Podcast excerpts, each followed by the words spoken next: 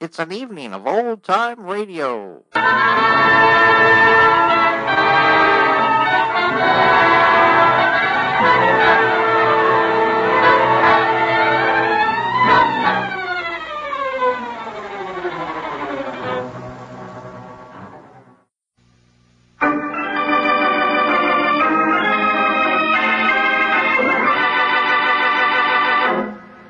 And now, the case of the larcenous lark. It's late Wednesday night in New York, and in Arnie Kessler's very private gambling club on East 69th Street, tall, handsome, gray haired George Watkins stands at the end of the dice table shaking the dice cup in his manicured hand and makes his roll. Five's your number. Righto. Once again, Watkins shakes the cup Come on, little five. and makes his roll. Seven. Watkins smiles wryly, shrugs lightly, puts down the cup, and pushes through the crowd. He finds the door to Kessler's private office open and walks in. Kessler is seated at the desk. Oh, Watkins. Sit down. Thanks. How'd it go tonight? Well, for you, fine. I'm clean. Tough luck. Oh, bound to change. Uh, how's my credit? Strained to the limit. I'm afraid I'll have to close the book on you. That's all I wanted to know. Good evening, Kessler. Uh, you're down for 35 grand, Watkins. That's a lot of groceries. I understand. I, I'm a realist, Kessler. Don't fool myself. No false pride, so I have to face the fact. The moment I'm no big shot, I'm flat. Bum investment. I'm surprised you carried me this far. Oh, you'll pay off. I'm glad you're so sure. It's my business to be sure. In that case, uh, a little more credit. Now, let's not overdo a good thing, chum. Gotta draw the line somewhere, you know. You just pay that 35 and you can have all the credit you like. All right. I'll get it. You bet you will, Watkins. You bet.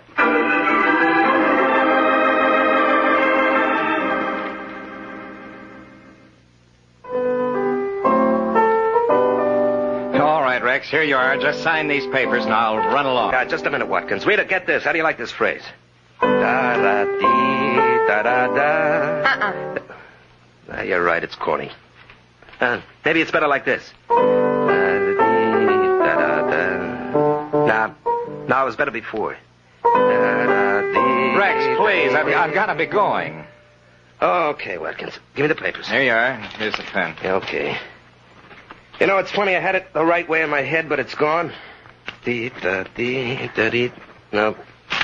I tell you, if I could remember, it's terrific. All right, Rex, but look what you're doing. Signing my name. I got to look for that. Don't you even read what you're signing? I can't be bothered. That's what I pay Watkins for. My business manager, huh, Watkins? That's right. Now, now these checks. right. I think you'd be interested. Interested.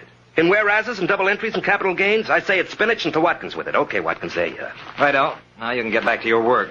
Uh, So long, Rex. Goodbye, Miss Long. Yeah, I'll be seeing you. Bye. You gotta catch it. It's a natural, believe me. What do you know about him? Who? Watkins. Oh, great. Saved me nearly ten grand in income taxes last year. If you don't even check on him, I. Rita, Rita, I know what I'm doing. I make the moolah. Watkins sees that I don't spend it faster than I make it. Who's That's to all. see he doesn't spend it? Oh, for the love of Pete, Rita. I mean it. If you expect me to marry you, you gotta have some sense of responsibility. Yeah, sure, sure. Baby, baby, there it is. Da, da, da, da, da, dum, dum, dum. I know I'd get it. You like? Not bad. Not bad. It's great. What are you doing? Call am I no good of an agent? Rex, I'm trying to tell Yeah, you. not now, honey, not now. Hello? Uh, Halloran, Halloran, listen, I've got a number. Even you'll be able to sell it. Who is it? Who is it? The Cole Porter of the 50s. I'm telling you, I've got something that'll make you. Rex? Who else? Look, Rex, before you get all Now, hot will you up, shut up? You haven't even heard it yet. Goes with those lyrics I showed you yesterday. Now, listen.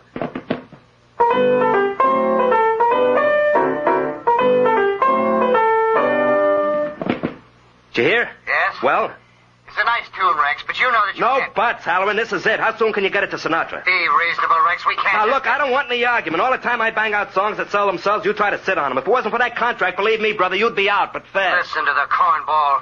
Where were you before I took you over? Strictly minor leagues. Now it's the big leagues and you're beating them, huh? You got a nice tune. I'll do what I can. Now, for look, you. shut up. I want you over here this afternoon, understand? Huh? That creep always got to give me conversation. You'd think a guy'd get some encouragement once in a while, but no, nice tune, he says. And you won't even listen. Got to yap about what? I listen, Rex. It's just that I'm worried. You have to turn everything over to Watkins? All right, look, look, I'll take it once more, slow. Now try to dig it this time, baby, will you? When you get in the chips, you hire yourself a business manager. Everybody does it. I'm not the only one. Thanks so much for telling me. But everybody doesn't just sign papers and checks without even knowing what they are. All right, let's not get in a hassle about it, huh? Well, if we're going to get married, Who says we're gonna get married? Rex. Well, if it's gonna be nag, nag, nag all the You're time. not serious. Maybe I am. I don't know. Why, I was only trying to be helpful. I don't see why you have. Why you have. Oh, have to- for Pete's sake. Look, baby, I got a great idea banging around in my head. I want to get it on paper. Do you have to pitch a hissy now? I'm sorry, Rex. I just. Now, will you cut it out? honey, honey, look. Doggone it, listen, will you? All right, I'll call Watkins. I'll get an appointment, see. He- He'll explain just how I stand financially, black and white. Get it all figured out, see. Now, will you please turn off the Niagara and let me get to work?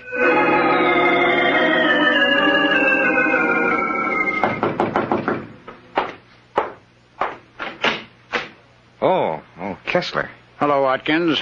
Mind if I come in? No, of course not. Thanks. As a matter of fact, I, I have something for you. Glad to hear it. Yes. Here you are. Hmm. One, two, three, four, five grand. Good. That leaves an even thirty. Hmm. It uh, may take a little time. Oh, that's all right. Just so long as you settle up before you leave town. Leave town. What makes you, You think? bought a ticket for Chicago this morning. How do you know? Have you been having me followed? Let's just say I have a very sensitive Ouija board, hmm? You see, Watkins, when I have money outstanding, I like to keep in touch. That's why I don't want you going away until the account is closed. Ah, I should have expected this. Oh, Very well, Kessler. You, you've got me. No use denying. There's the ticket. I, I was leaving. As a matter of fact, I'm on a bit of a spot. Let's let's face it. I, I'm trapped. How so? I'll tell you. Always was one for cards on the table. It, it's like this. That five thousand I just paid you came from Rex Elber. Only, Elber doesn't know it. Mm-hmm. I had counted on him for considerably more from time to time, you understand. You can't rush these things or they show up. Well, Well, Elber called a few minutes ago, wants to go over the account. I don't know what's gotten into him all of a sudden, but there it is. Have to face it. He wants an accounting, and I can't possibly explain the check I cashed. It, well, if it hadn't happened so fast, so you were going to run out. well, what can I do? Uh, perhaps if you give me back that five thousand and I return it to Rex, he he may not press the charges. Sure. I blow five grand, and if Elba decides not to play ball, you're in the soup anyhow. Well, it was a thought. I don't call that thinking. Well, what can I do? Elba isn't your only client. You have others. That's why I gave you credit. Now they watch closer. Still, I, I suppose over a period of time I could raise the rest. I, Take your time. I won't rush things so long as I get payments on account like this every so often. but I don't have time. That's just it. Elber wants a showdown today. Well, can't you stall him? No, not for long. If Only I could keep him from asking about that check. That there must be something I can do. Not only there must be Watkins, there better be.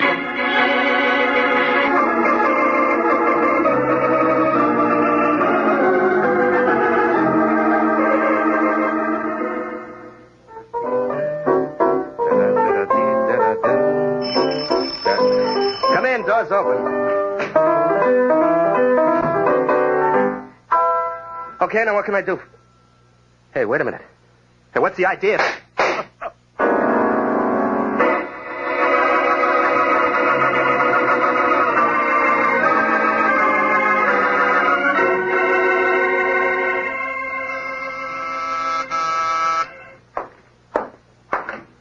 Yeah? Uh, this where Mike Waring lives, the Falcon? Yeah. You him? I'm he. Well, Halloran's my name, Vic Halloran, Rex Elber's agent.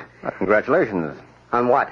Being Elba's agent. He must be a gold mine. Golden goose, more like. Somebody killed him. Oh. Yeah, that's why I'm here. I need a detective. Heard a lot about you. Always figure anybody has a reputation, he must have something on the wall. Well, I'll concede the point.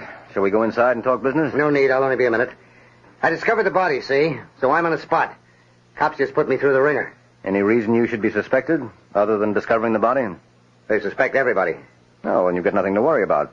No more than anybody else. All right. It's like this, see? Who likes his agent? All the time gripes. How come you aren't doing more for me? Rex and me had words often. Loud words. Hmm. But he's my meal ticket. I'm going to knock off my own meal ticket. Ah, yes, the golden goose. Get out of it, will you, Waring? Okay, Halloran. Try Rita Vaughn, warbler at the Zigzag Club. You think she did it? She's mixed up in it. How do you know? She's a dame. Rex is current. And believe me, in a thing like this, always include the dame in. I'll make a note of it. Dames are trouble. You can count on it. Nothing but trouble. Halloran, you're speaking of the women I love. Take it from me, Waring. Nothing but trouble. Spoken like a confirmed bachelor. Bachelor, I'm paying alimony three ways. Now get on it, Waring, will you?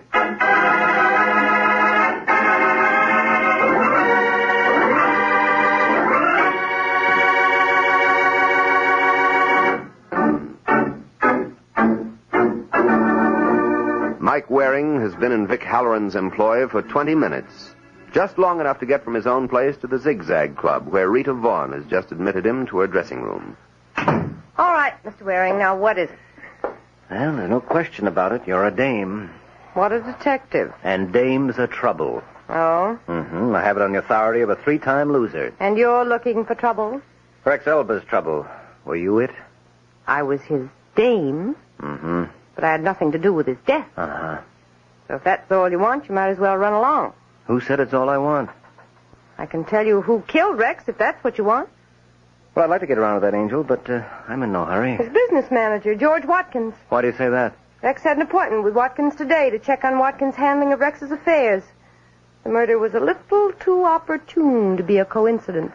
All right, Rita, I'll check on it. Well, you can't check on it in here. Hey, you seem in a hurry to get rid of me. I'm on in a few minutes. I'd like to get ready. And the show must go on. You said it, Mr. Waring. Maybe you think I'm taking Rex's death too. Maybe you think it doesn't mean anything. But I. Oh, Get out of here, will you?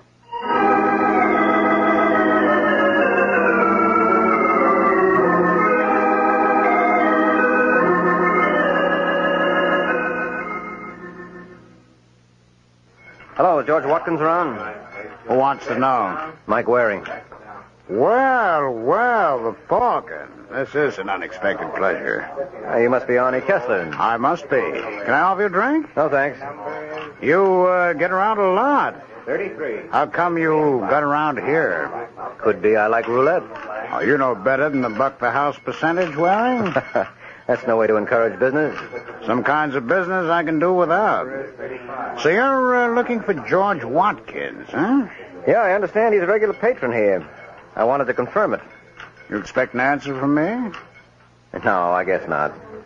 Is that all you wanted? Well, I'd like to know how Watkins was doing. Da, da, dee, da, dee, Yeah, well, I didn't think you'd tell me. Da, da. I'm not crazy. I start talking about my client's affairs, I'd be out of business fast. Well, in that case, I guess I'm just wasting my time around here. I'm glad you realize it. Might as well be running. Oh, no need to run, Waring. You can walk, as long as it's to the nearest exit.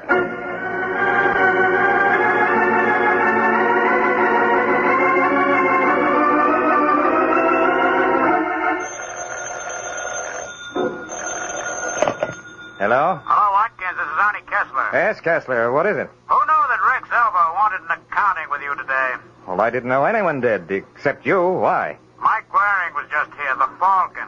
He guessed you'd been losing at the tables. Oh, dear. Relax. He's still guessing. I didn't give him anything. But if he's checking. I don't think he can prove anything, but I thought you ought to know. Yes, yes, thanks, Kessler. But but who could have put him on to. Of course. That girl, What girl? Rita Vaughn. Never did care for her style of singing. Maybe I can figure a way to make her change her tune.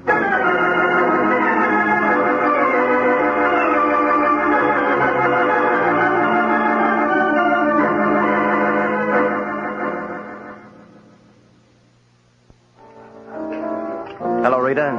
Oh, Mr. Waring, back again, huh? Yeah, I thought I'd catch the last show. But as long as you're table hopping, uh, how about perching at mine for a while? Well, I only have a minute. I'll settle for that. All right. I've been checking on Watkins.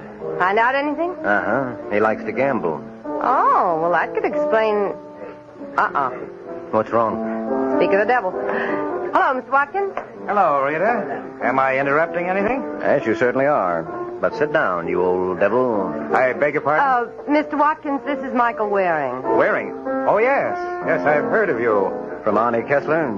Why do you ask that? Why don't you answer it? Uh, I want to talk to Rita. Get in line. I was here first. I'm afraid I'll have to disappoint both of you. Time for my number. See you later. Has Rita been talking about me, Waring? Ask Rita. I intend to. All right, ladies and gentlemen, now here she is, the little lady you've all been waiting for to play and sing for you, Rita Vaughn. Thank you, Harry. Thank you. Folks, I have something that I hope will be a treat for you. It's a brand new number that I wrote myself. And here it is for the first time anywhere. I hope you like it.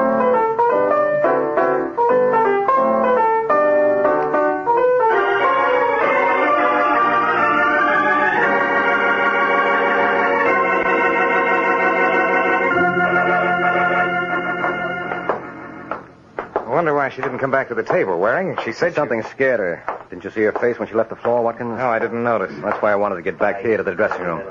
Here it is. Hey, somebody's in there. Yeah. Look out, Watkins. Let's see if this door's unlocked. Yeah, it is. Waring, Yes, Rita. Come to take you in my arms. let go. Not while you're waving shooting irons. Sorry, Waring. She missed. Yeah, so I see, Halloran. But let's not give her another shot at you. What are you doing here, anyway? Telling her off. She's a crook. he hit me. That's why I grabbed the gun. It was self-defense. She's a crook, a grave robber. Did you hit her? We were arguing. Did you hit her? What difference Did does you it... hit her, Halloran? Well, maybe I did.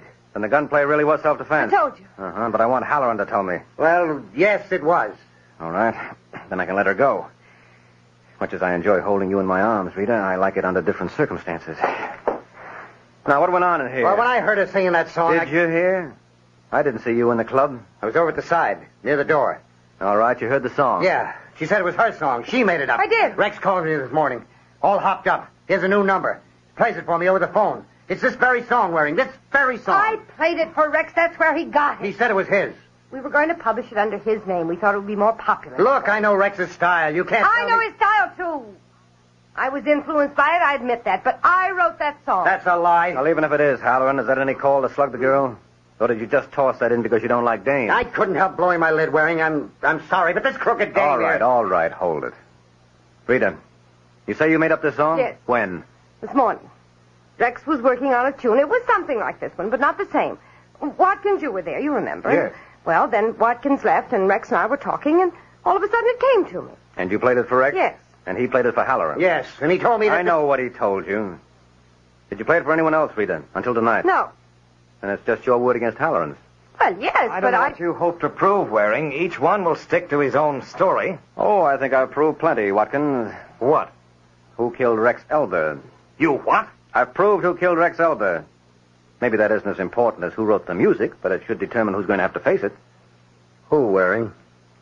Well, considering that Watkins is in deep to Kessler. Where'd you get that idea? Maybe from Kessler himself. You couldn't. Why not? Because I. Because I don't owe him. That's not what Kessler told me, Watkins. He didn't tell you anything. What makes you so sure? He told me he didn't. And there must be something he could. Rita, look out! Oh, oh, don't. Too late, Waring. I've got the gun from her. Now, What good do you think it's going to do you? Well, there's one sure thing. Won't do you any good if you make a move. So stay where you are, all of you. I'm getting out of here.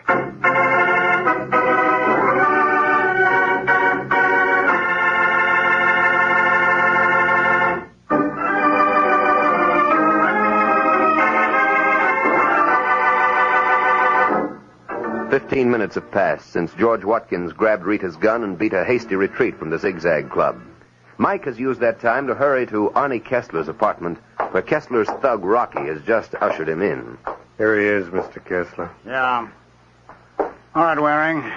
What is it this time? Well, I put you on kind of a spot, Kessler. I figured I ought to tell you. What kind of a spot? I told George Watkins you tipped me about his owing you. He grabbed a gun and cleared out. I thought he might come here. Thanks for the warning.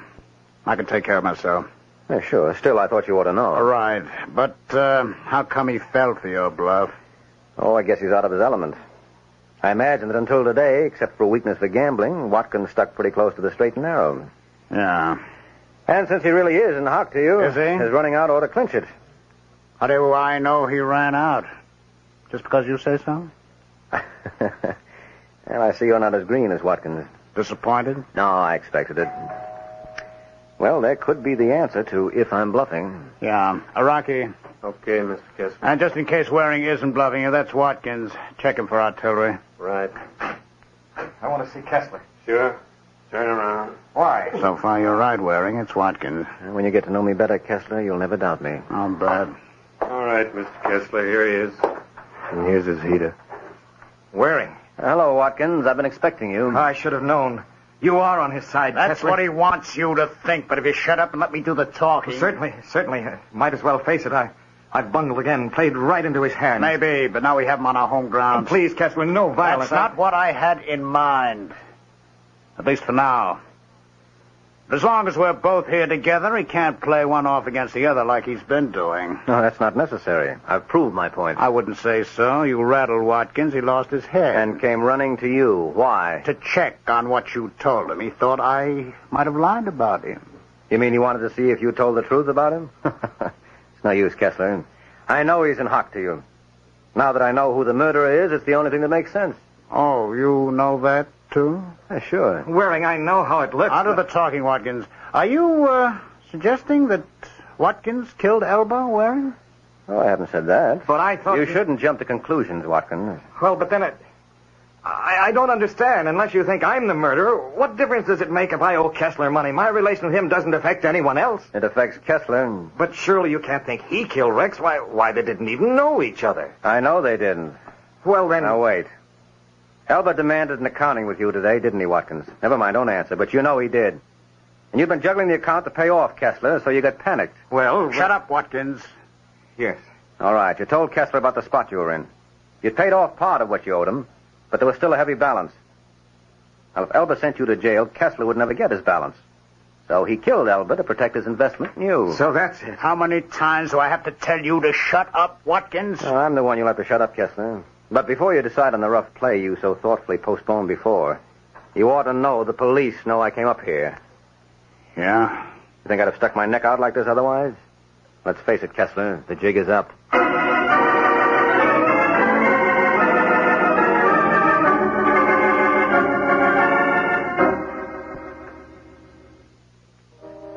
One thing I don't understand, Waring. What's that, Halloran? You said my argument with Rita about the song is what tipped you to the murderer. Yes, it did. But if Kessler's the murderer, he had nothing to do with the song. that's just the point. What? He didn't know Elba. Had nothing to do with him. Then how could Now, he... look, look, Halloran. Regardless of who really wrote the song, either way, we know that until last night, only you and Rita and Elba had ever heard the song, right? Yes? But when I was at Kessler's before Rita played it at the club, Kessler was humming the song. He was? He was. So I knew he must have been at Elba's. Remember Elba was at the piano when he was murdered?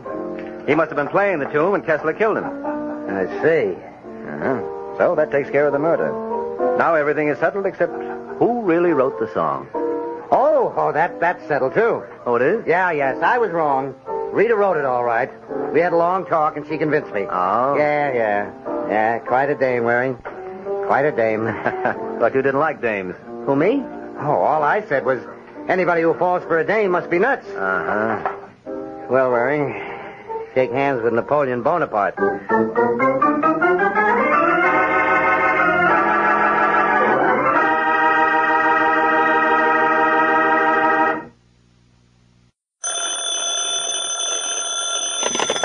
Hello? Yes, this is the Falcon speaking. Oh, Iris. Ah, you'll have to include me out tonight, Angel. I'm leaving for Vienna. That's right, Vienna. City of wine, women, and song. Now, there's a combination that's bound to be murder.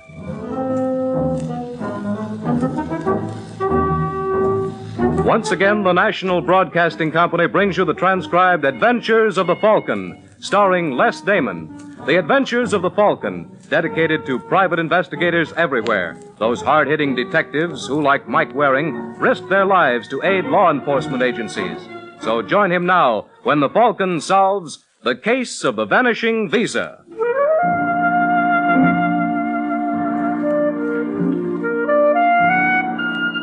They say people are the same the world over. It's only the places that are different. Well, I guess whoever it is that does all this saying has a point there. You take the bar of the Hotel Imperial in Vienna. The boy behind the mahogany is a citizen named Al Romano. And to prove my original thesis, Al could hold down the same job in New York. Come to think of it, he once did. But you'd never guess it from his approach. All right, honey. How'll it be? I would like a brandy, please. One brandy coming up. How, how much is it? Oh, Fifteen shillings. Four, then. Here you are. Tough when a doll like you has to buy her own. Maybe you'd like me to introduce you to a couple of rich tourists. Oh, I would very much. What's in it for me? A hundred shillings? I'd rather work on a percentage basis. How about a 50 50 split? Agreed. Yeah, I think we ought to do okay. What do they call you, honey? Trudy. Trudy Brownheim. I don't know you, Trudy. I'm Al Romano. What made you try the Imperial? A friend of mine recommended it. Uh, Mr. Stephen Lorimer. You a friend of that bum? You know Stephen? Why, he's practically a fixture around here. He's in the back room now. I must say hello. Oh, you're wasting your time. You'll get nothing out of that, Lush. Now, wait a minute. I'll be right out. That you, Al? No. Oh, truly. Hello, Stephen. I've been looking all over the Ringstrasse for you. Uh, how'd you know I'd be here? Aren't you always? Come to think of it, I am. I wonder what there is about this place that fascinates me. I couldn't possibly guess. You got something for me? Yes. Well, wait till I lock the door. Okay, let's have it. Here you are. Hey, this looks good, Trudy. Real good. Who are your contacts in Romania? You should know better than to ask me that. Sorry, I lost my head. Yeah, I bet the boys in the Kremlin will give plenty to get their hands on this information.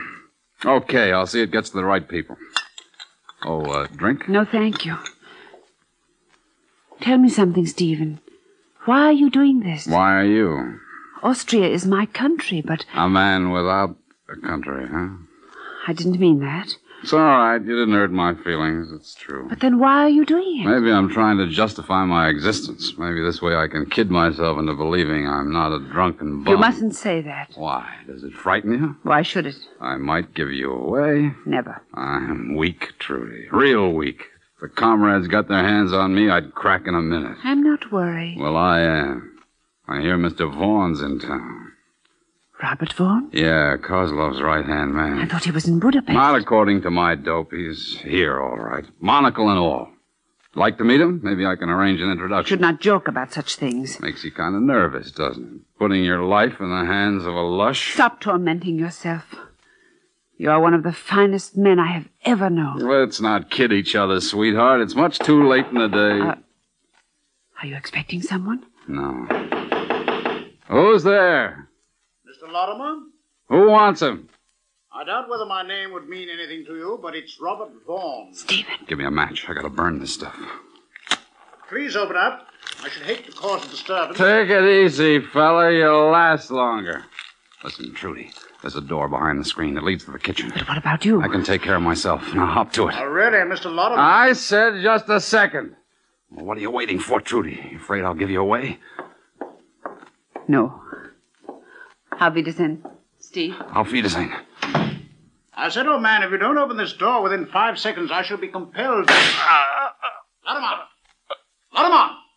Who's got a key for this room? I have, I won't but argue, just use it. Oh, no. Well, don't stand there like a bloody fool. Get a doctor. Sure, sure. He's, he's wasting his time. There was a girl in here. Who was she? Come on, man, speak. You're missing the point, Vaughn. That's, that's why I did this. So I couldn't speak. Imagine. She trusted me. I guess she knew what she was doing. Oh, well, never mind the doctor. He's dead.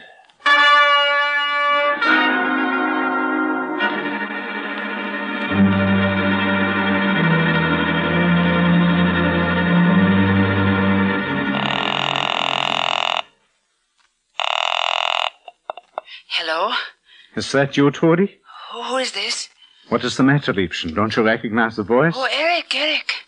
I'm I'm so glad you called. Are you going to be home this afternoon? Uh, no, no. As a matter of fact, I was just leaving. I've got to go to Leibnitz. My Aunt Bertha's very ill. You needn't spare me, Trudy. I know that you are planning to run away with that American. What are you talking about? You must take me for a fool, huh? Don't you think I've seen you with that Stephen Lorimer? You followed us? Many times. How dare you? I love you, Trudy. No one's ever going to take you away. I wouldn't be too sure. I would. Your friend, Mr. Lorimer, committed suicide. What? Obviously, you haven't seen the paper. I don't believe you. I will read it to you.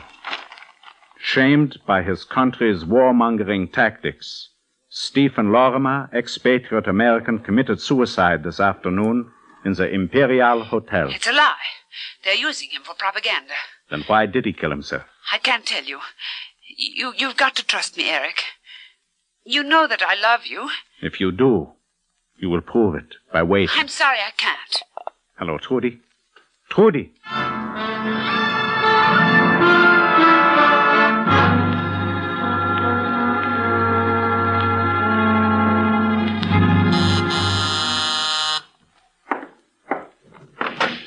Yes? You Mike Waring? That's right. My name is Leon Brill. I wonder if you could spare me a couple of minutes. I got a proposition for you. Business? Yeah. Sorry, Mr. Brill, I've quit the racket. Come again? I'm no longer handling private investigations. Well, that's swell. What? I'd hate to feel I took you away from anything. Say, why don't I sit down, huh? Well, I can think of one good reason. You're not staying long. Oh, I might surprise you. Now, you were one of Donovan's cloak and dagger boys during the war, weren't you? Well? Your serial number was 9823476. On your first mission, you parachuted into Yugoslavia, second mission, Austria. How the devil did you find that out? Oh, I'm one of the kids myself. Like to see my credentials? Oh, what do you know? Uh, I know you're going back on active status. Now, wait a minute. You can't do this to me. Can't we? Yeah, I guess you can. All right, now here's the pitch. You're going to Vienna. What? We've arranged passage for you. You leave from LaGuardia tomorrow morning at 6.45. You'll be in Paris on Thursday, Vienna on Friday. Now listen, Brill. Now, you're to register at the Imperial Hotel. We've made a reservation for you. Oh, thanks a heap. My pleasure. Now, you're to contact a girl named Trudy Braunheim. You got that? I got it. She'll be waiting in the bar at the Imperial on Friday at 1 o'clock. She's a blonde, about five three, blue eyes, a little birthmark on her right cheek. I just pretend it's a casual pickup. How do I sell myself? I just tell her you're from New York. She'll reply she's a, co- got a cousin in Milwaukee. You answer that's practically a suburb. You got that? You I catch? got it. Yes. Now, all you got to do is get her out of Austria. Get her. Are you crazy? My psychiatrist doesn't think so. How am I supposed to manage that? If I knew the answer, I'd do it myself. Maybe she could fit in that hole in my head. Well, that's an idea. But we're not fussy. Any way you want to work it is okay with us. Just get her to the embassy in Paris. Mm-hmm. Any other practical hints you care to offer? Yeah, look out for Robert Vaughn. Who's Robert Vaughn? He's the boy the Reds use as a troubleshooter. Sounds English. Now, don't bother to find out. Just keep out of his way. If you get caught, you're on your own. We'll have to disclaim you. I understand. Yeah. We'll have to throw you to the wolves. Uh, thanks a million, Brill. Now, don't mention it. Uh, have a nice trip, kiddo. We all got to go sometime.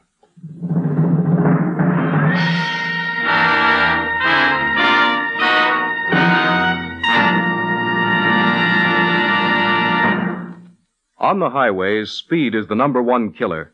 It takes more than half of the lives lost in traffic accidents in many states, according to the Association of Casualty and Surety Companies. Last year, speeding drivers caused 15,000 deaths in the United States. That year, more than 500,000 persons were injured in automobile accidents blamed on excessive speed. Slow down for safety's sake, and you'll be doing your part in the current campaign against the number one killer on the highways, speed. Initiate and support your local enforcement drives against speeders. And remember, drive as though your life depends on it. It does.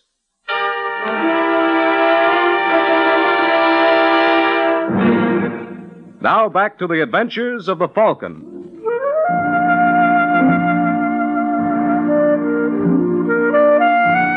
I don't know why people are so good to me. Take Leon Brill. Two minutes after we met, he was sending me to Vienna. 72 hours later, I was dodging cars and bicycles on the Ringstrasse. Then I glanced at the clock on the corner of Stefan's Platz and realized it was time to keep my appointment with Trudy Braunheim, so I hustled over to the Imperial.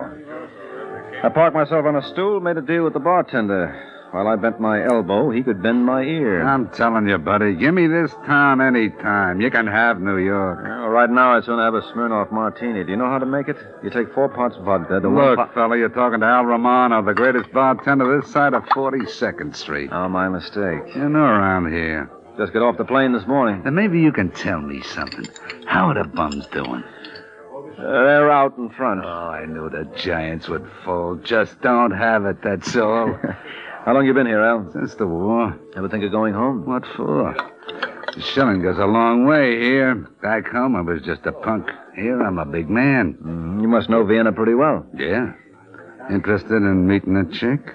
Oh, I don't know. There's a blonde that drops by every once in a while. I could set it up for you. Real doll. Her name. Hello, Al. Well, speak of the devil. Hiya, Trudy. I was just telling this gentleman about you. Well, how nice. You two ought to hit it off real swell. I'm sorry, but I'm expecting a friend. Won't I do?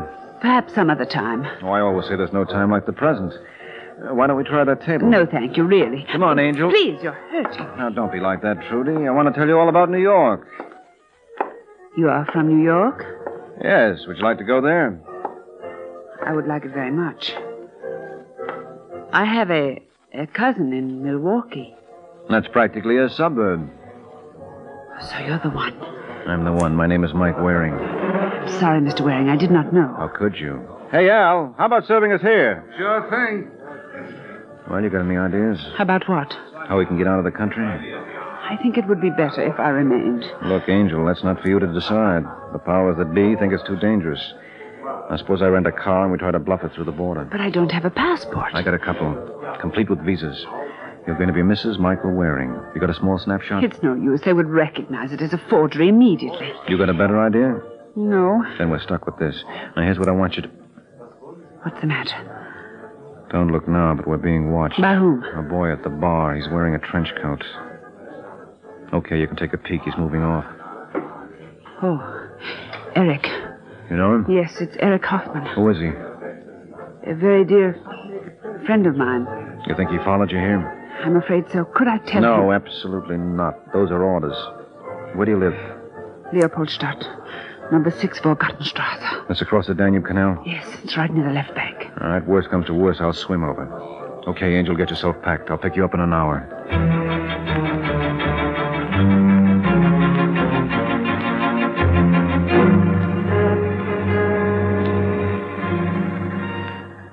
Now, where did I put that? Who is it? It's Eric, Trudy. Open up. Just a moment, Eric. Hello, Liebchen. What are you doing here? I just dropped by to wish you a pleasant journey. A pleasant journey? Well, aren't you leaving Vienna? Well, what gave you such an idea? Those bags, for one thing. Oh, I'm, I'm loaning them to Gretchen. They are very heavy, hmm? You're loaning her your clothes, too? Look, Eric. You seem to have developed a fetish for Americans, huh? First Stephen Lorimer, now this new one. What are you talking about? I saw you at the Imperial. Who is he? It's just a tourist. You are lying. I will kill you if you don't tell me the I truth. swear. You are going away with him, huh? Aren't you? Aren't you? Please. Uh, Read. Eric. Eric.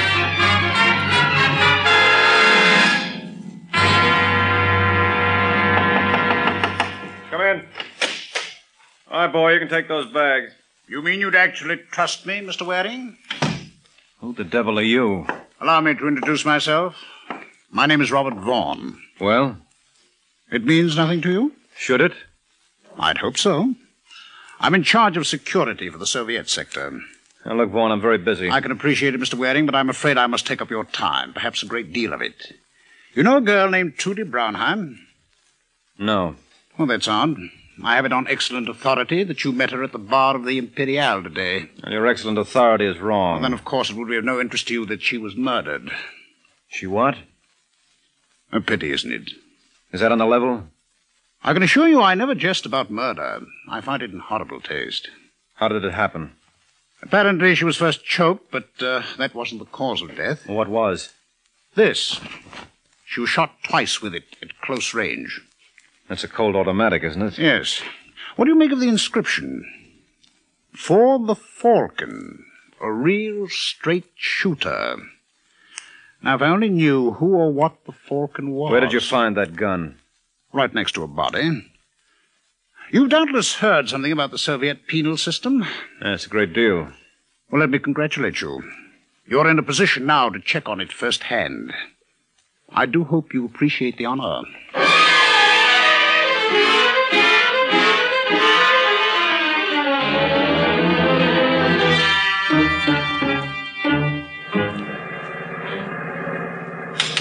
Oh, Willie, please slow down.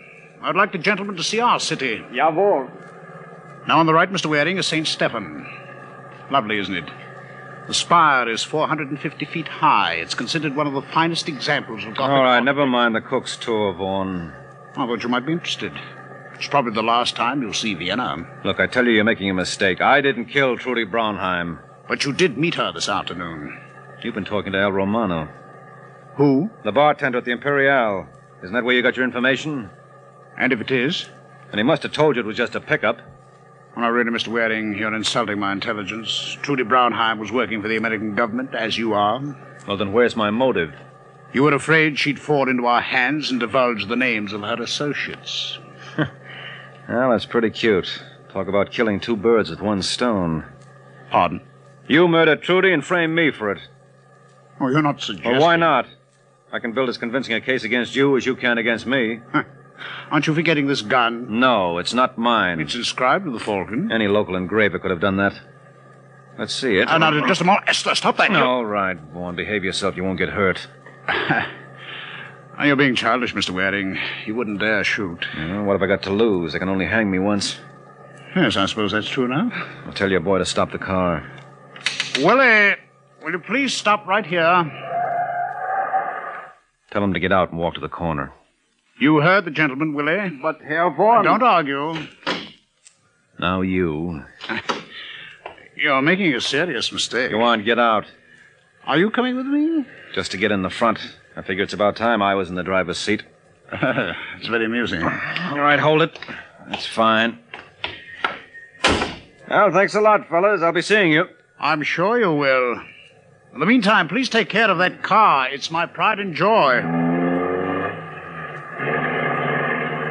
Well, Willie, what do you think? I'm constantly amazed at your knowledge of psychology. For a moment there, I was afraid he would not seize the gun. Yes, I was too. Aren't we lucky Americans are so impulsive? How many cars are following him? Three. It's a pity one of them couldn't have stopped and picked us up. Well, looks like we'll just have to take steps.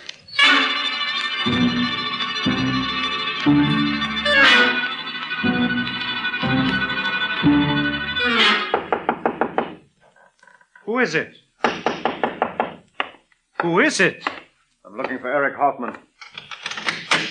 Yes? Shut the door. You cannot come in here like this. I got a gun that says I can. What's the meaning of this? I'm what they call hot, Eric, real hot. By this time, half the Soviet garrison must be looking for me. Who are you? Mike Waring. Oh, Oh, obviously, it rings a bell. yes. You were the one Trudy was going away with. How did you know that? She told me so. You're lying. I gave her strict orders to keep her mouth shut. I made her talk. How? I choked her. You what? I don't know what came over me. The, the mere thought that she was deceiving me drove me out of my mind. So you killed her. Oh, no. She finally told me the whole story. I don't believe you. Well, how else would I know that an American known as the Falcon was taking her away, huh? Then what happened? Nothing. I apologized and left. And she was all right then? Yes, Well, who do you think killed her? I have no idea. Ever hear of a man named Robert Vaughn? No, He's a big shot among the Ruskies here. He knew about her work with us. I can't believe it. Trudy was very careful. No one suspected her activities, not even I. Now, she must have slipped somewhere. Where does she hang out?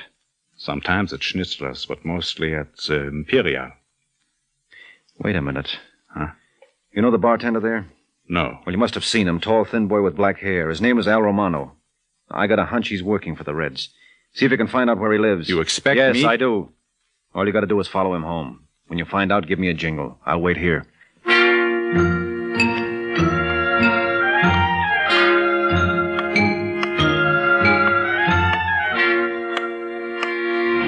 Hey, buddy. Buddy, Uh, yes? got a match? Uh, I think so. Thanks, Eric. How, how do you know my name? What are you beefing about? You know mine? No. Come off it, chum. You've been tailing me ever since I left the Imperial. What? And a pretty lousy job you did, too.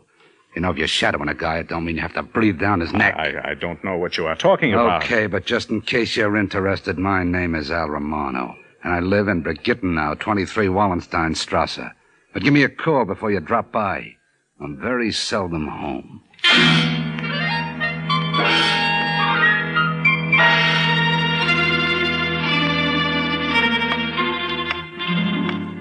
Quarter to eight. Where the devil can he be keeping himself? Is that enough time?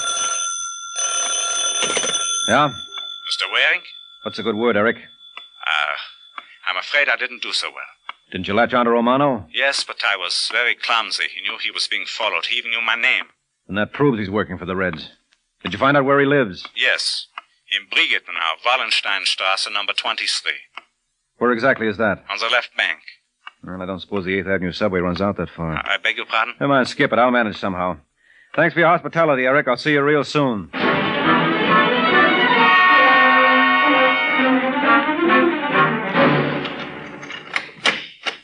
Come on in, Al. The water's fine. But you might be in over your head. Well, if it isn't Comrade Vaughn. Yes. Fancy meeting me here, eh? Just keep your hands where they are. Oh, now, really, old man, I think you've milked this bit for all it's worth. I'm not clowning. Neither am I. This building is surrounded by my, what shall we say, henchmen. If you just glance out the window. You see what I mean? Yes, but you're in here, and I've got the gun. I hate to disillusion you, Mr. Waring, but it's loaded with blanks. What? Well, after all, I couldn't trust you with live ammunition. You might have hurt yourself. Oh, then you let me escape. Of course. I was hoping you'd do exactly as you did. Lead us to all your Confederates in Vienna. Well, that's where you're wrong. I'm not working with anyone. No? What about Eric Hoffman? He was just a guy I bumped into. You seem to bump into a lot of people. Eric Hoffman, Trudy Braunheim, and now Al Romano. Well, I can explain that. I wanted to get a recipe from him. He makes the greatest martini. Yeah, so you dropped in unannounced, eh? Well, I didn't think Al'd mind. He's from New York, too. I think I'd better tell you something about Mr. Romano. What, that he killed Trudy? What makes you say that? It figured. I got a hunch he's working for you people. And following my orders, he murdered Miss Braunheim. Yes. It's a very interesting theory, Mr. Waring. A pity you'll never be able to prove it. You see, Mr. Romano has disappeared. Sure, you took care of that. I wish I had. I just learned he was an agent for your government. He what? It's very clever of your Mr. Brill to plant him at the Imperial. But he got away. Yes. But you didn't. I guess we should be grateful for small favors. However, suppose we discuss it on the drive over to my office. I think you like this car even better than the last.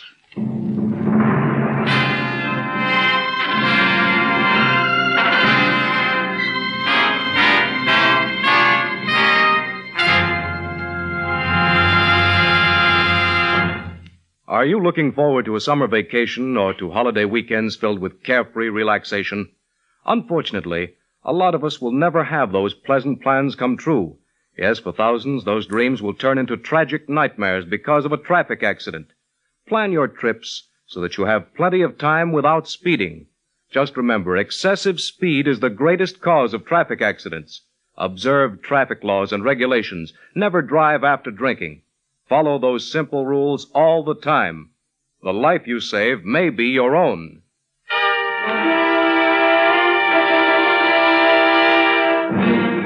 Now back to the adventures of the Falcon.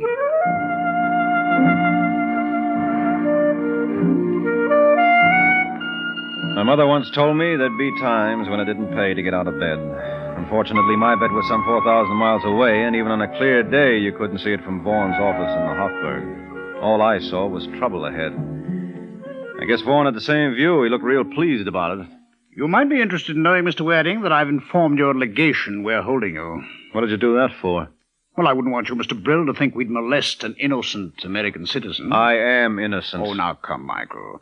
I may call you Michael. Look, I tell you, I didn't kill Trudy Braunheim. Too bad you can't prove it. Or maybe I can't. Yeah, sure. Why didn't I think of that before? I've got an alibi. I'd love to hear it. How long will it take you to latch onto Trudy's boyfriend? No time at all. Willie, will you bring in Eric Hoffman, please? Well, you don't believe in wasting time. Never. I hate loose ends. You expect Eric to give you an alibi, eh? That's exactly what I expected. Oh, come in, Herr Hoffman. Willie, get the gentleman a chair. Yes, sir. Oh, what, uh, what do you want of me? Oh, do sit down, please. I think you know Mr. Waring. No. Might as well tell the truth, Eric. They know everything. Yes, we do. They think I killed Trudy. I told them you were my alibi. Me? Well, you know I had no motive. Oh, really, old man, this is getting us nowhere. You said that he could give you an alibi. He can. After I met Trudy, Eric followed her home. He was jealous. He thought she was going away with me. He was right. Yes, but for the wrong reason. He thought it was romance, especially when Trudy wouldn't talk. So he tried to choke the truth out of her. What? That's how she got those marks on her throat. And I suppose at this point the murderer entered and, finding her unconscious, killed her with your gun. Hmm? That's exactly how it happened. And uh, where was uh, your alibi, Herr Hoffman, during all this time? I was. Standing right over her. What? Yes, you killed her, Eric. You are insane. You were jealous of me. No. Trudy told me everything about you. How did you know an American called the Falcon was going to take her out of Austria? She told me so. She couldn't have. Nobody over here knows that's my nom de guerre. I knew it. How did you find out? From the engraving on the murder weapon. Well, that's the same way Eric discovered it. Only he handled the gun first. He got it out of my room at the Imperial after he saw Trudy and me together. No, no, that's not true. All right, Willie. Take him away. Come on. I don't mean it. I didn't mean it. I swear. I couldn't let her go. I was afraid. Willie, Willie, Willie, Willie. Please, no violence. What will our Mr. Waring think? My apologies, sir. That's quite all right. I'm afraid I owe you an apology, too. Skip it. Cigarette? No, thanks. I've taken all I intend to from you people. Can I go? Oh, but of course. After all, I did notify your legation I was holding you for murder. And when they learn that an Eric Hoffman is guilty, they might send someone around to ask embarrassing questions. I am afraid I was a little hasty. I'm afraid you were. I'll uh, have Willie arrange for your immediate departure from Vienna. You can leave tonight on the Paris Express. I'm in no hurry. I am. I think we'll both be happier with you in France. I know I will. Give my regards to Mr. Brill.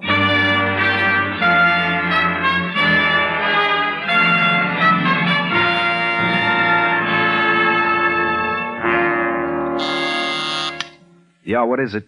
I'm sorry to bother you, Mr. Brill, but there's a long distance call for you. Collect. Collect? Who from? Uh, Mike Waring in Paris. Oh, put him on. All right, operator. We'll accept those charges.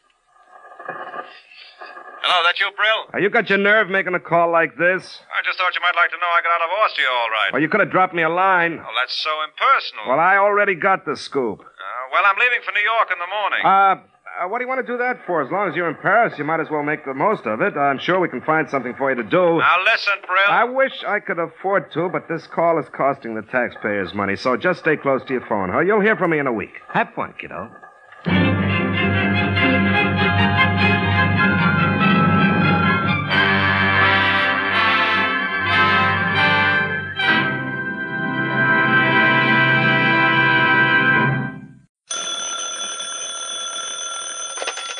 Hello?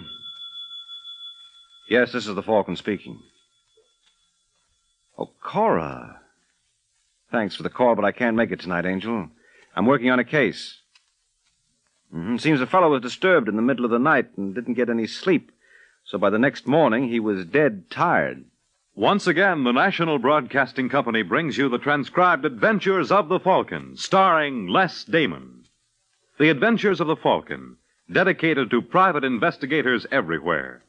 Those hard hitting detectives who, like Mike Waring, risk their lives to aid law enforcement agencies. So join him now when the Falcon solves the case of the missing patient.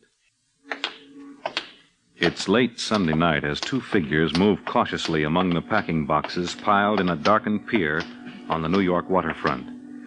The taller of the two figures carries a flashlight and runs its beam over the faces of the boxes as he moves slowly down the pier.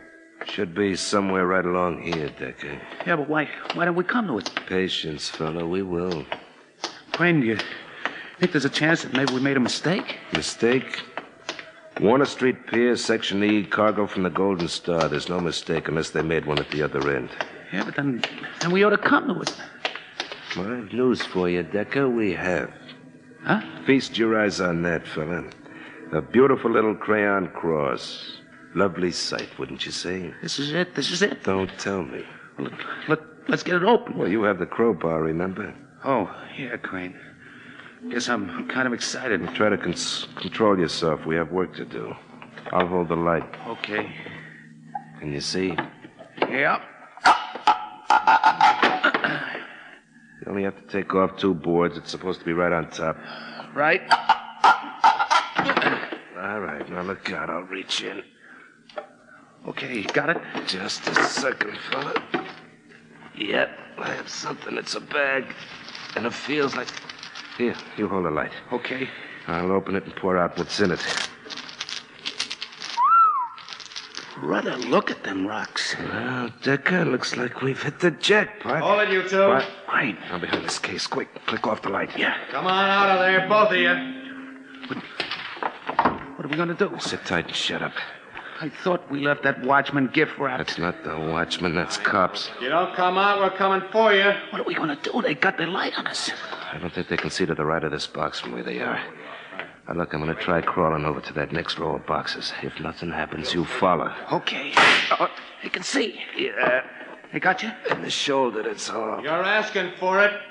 Are you going to come out peaceful? All right, let's move in. Looks like they got us. No. Let's stay low, make her run the other way for the ship. Maybe I could, but you'll never make it. They winged you. I'll stay here, you go. Yeah, but Do what Crane- I say. If you're lucky, you can make the ship. That'll draw 'em off me. You still want it the hard way, fellas? He's close. All right, you get going while there's time. If you make the ship duck down behind the rail, they'll lose you. Run for the bow. There's a rope where she's tied up. You can slide down it and you'll wind up near the car. You ought to be able to make the car before they realize what's happened. Yeah, but how about you? Maybe I can get away while they're after you. I'll keep the stone, so if they do catch up with you, you're clean. If they don't catch up, go to my place. I'll be there as soon as I see a doctor. I don't know, Crane. It may not work. It'll work. Now get going. But I- Go on. Okay. Hey, hold it!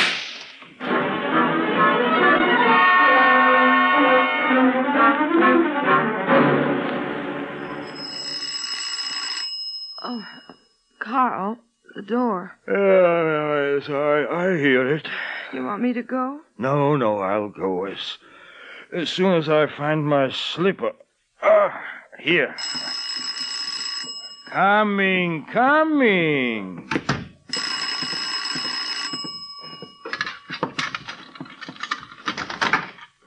Yeah? You the doctor?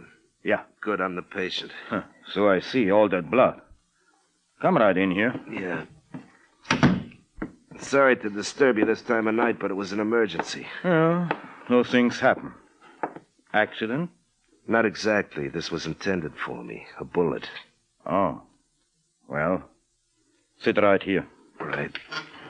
Now, if we can get off this jacket. Oh, you can't lift the arm. No, no. Well, here, I'll help you. Now, easy, easy, easy. We slip the jacket down. All right. Oh. Yeah, yeah, I'm all right, thanks. Now we see. Well, I have to tear the shirt. Go ahead. Yeah. hmm Is it very bad? Hmm. Not too bad. I think I can, with not too much difficulty, get it out. Yeah. Well, I'll get Elsa to help with anesthetic. Oh, no, doctor. No anesthetic. What? I want to know what's going on. Oh, it will hurt. An occupational hazard. I'm prepared for it. Well, as you wish. But I don't like to hurt. Shot of schnapps, perhaps. Thanks. If you let me watch you open a bottle, I don't want anything in it. You're a very suspicious man. I have to be. I gathered that. You've already guessed how this happened to me? No, Hmm, I haven't given it much thought. It's my job to cure people, not to judge them. I know it also happens to be your job to report any shooting. Oh, formality. The law requires. I know what that the law requires. We'll dispense with the formality. That's why I'm not going to be put to sleep. I want to be sure. Who's that? Elsa, my wife. Tell her to stay out of here. She could Tell her to assist. stay out. One minute, Elsa. It's all right, Elsa. The patient. I can take care of it. But don't you want me to help? No, no, no, no, no. Go back to bed. Oh, Well, I'll put on some coffee. It'll be on the stove. All right. Thank you, Elsa. Oh, you shouldn't be so alarmed of Elsa. She wouldn't harm anyone. I told you I have to be careful. Here. Is it worth it? I wonder. Worth what? Worry, fear, pain. I'm not complaining. Now, come on, how about getting to work? Yeah. Now we get to work.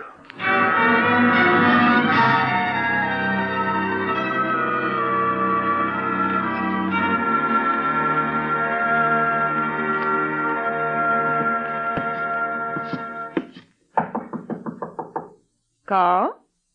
Are you sure you don't need me? It's nearly three o'clock. How much longer are you going to be? Carl? Carl!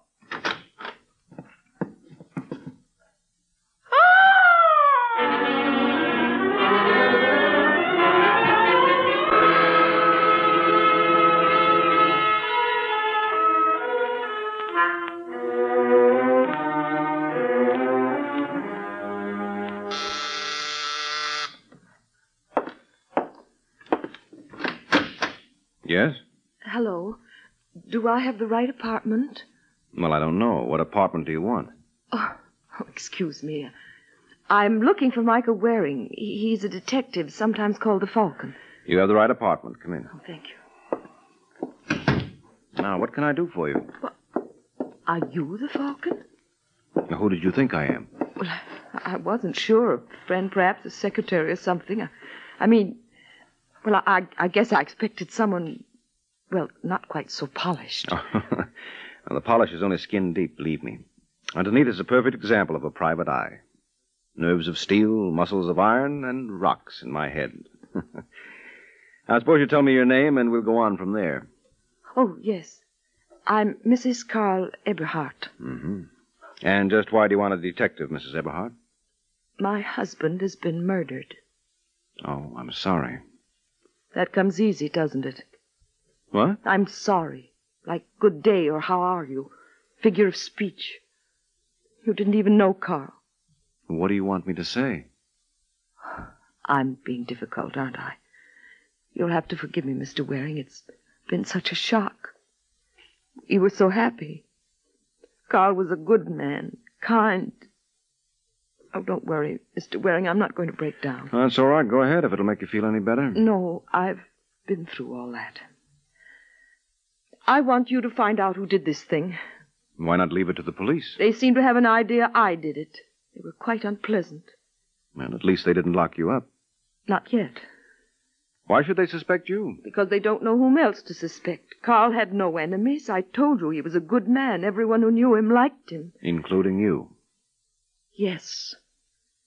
But I'm considerably younger than Carl. I, I think the police hope to make something of that. Mm-hmm. They're looking for the other man in your life. hmm? Yes. Is there one? You have the same sort of mind, I see. Well, if you mean one that considers all possibilities, yes. If I'm going to help you, I have to have the facts. You have them. I've told you the truth. All right. Then there's no triangle, and your husband had no enemies. That's right. And you have no idea who might have killed him. Oh, but I do. What? I thought you said you didn't. Well, I, I don't know his name, but a man came in the middle of the night. Carl said it was a patient. Did you see him? No, no, he took him in the office. Well, after more than an hour, when Carl didn't come back to bed, I went in the office. Patient was gone. Carl was dead. Could it have been one of the regular patients? I don't think so, or Carl would have mentioned his name. Ah, a total stranger, no connection with your husband, nobody saw him. Hmm. I guess I'm asking the impossible, aren't I? May- Maybe I, I'd bet, better forget the whole thing and let the police think what they want. Uh, no, Mrs. Eberhardt. I'll find the man for you. You really think you can? Yes, sure. Now, don't you worry. Everything is going to be all right, I promise.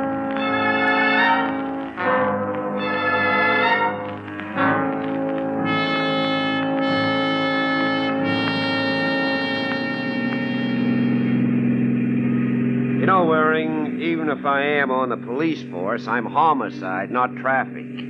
So if you get a ticket, don't expect me to fix it.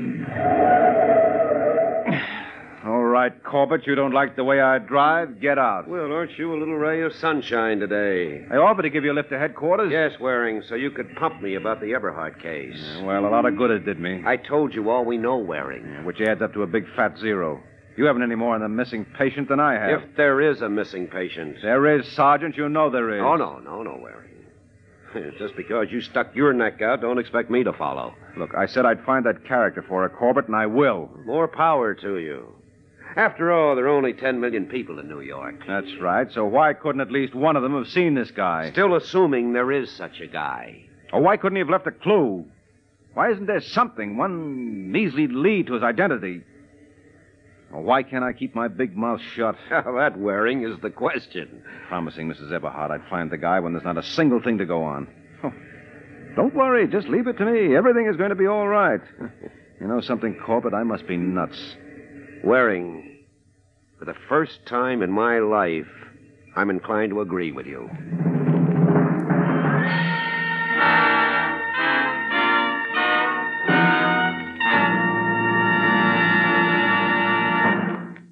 In these days when we are building our military strength for the sake of our country's security, every American has a job to do.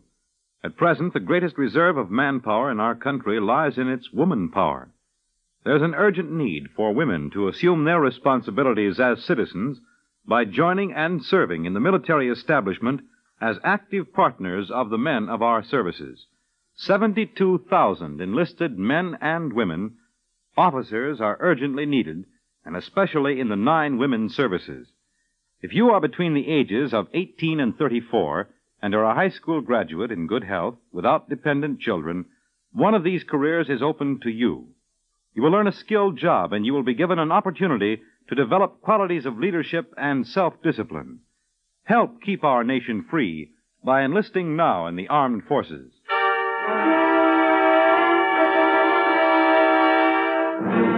And now back to the adventures of the Falcon. A few days have passed since Mike Waring promised to pick a man out of nowhere. Now Mike has cooled off, gone to work on it, and he seems a little more cheerful as he enters Sergeant Corbett's office at headquarters. Hello, Corbett. Well, Waring, you look a little more human today. For you, that's quite a feat. Uh, well, I'm feeling better, Corbett. What happened? Mrs. Eberhardt fire you? No, and I don't think she will. I hate to spoil your fun, Corbett, but I'm on the track of the missing patient. You don't say. Oh, I do say. I've been checking. Two fellas were spotted looting cargo on the waterfront the night of the murder. Yeah, yeah, I heard about it. Suspected of being part of a smuggling ring. So what? So the two guys got away, but there was shooting. The cop who spotted them is sure he hit one. Oh, and you think? Eberhardt's isn't far from the pier, and if the fella had a bullet in him, he'd need a doctor. And then he might want to shut the doctor up. Yeah, could be. But if the guys got away, you still don't know who they are. you should keep in touch with the other departments, Corbett. Joey Decker was identified as one of the men. The one who got hit? No, the other one. They picked Decker up the next day. He denies any part of it. Denies he was ever at the pier. But he has no alibi, and they booked him. He's out on bail. Uh-huh. So if we could crack Decker. That's right, Corbett. If we can make him name his partner, I'm willing to bet we'll have our missing patient. So what are we waiting for? Who's waiting? Okay, Waring. Only this time I drive in a squad car.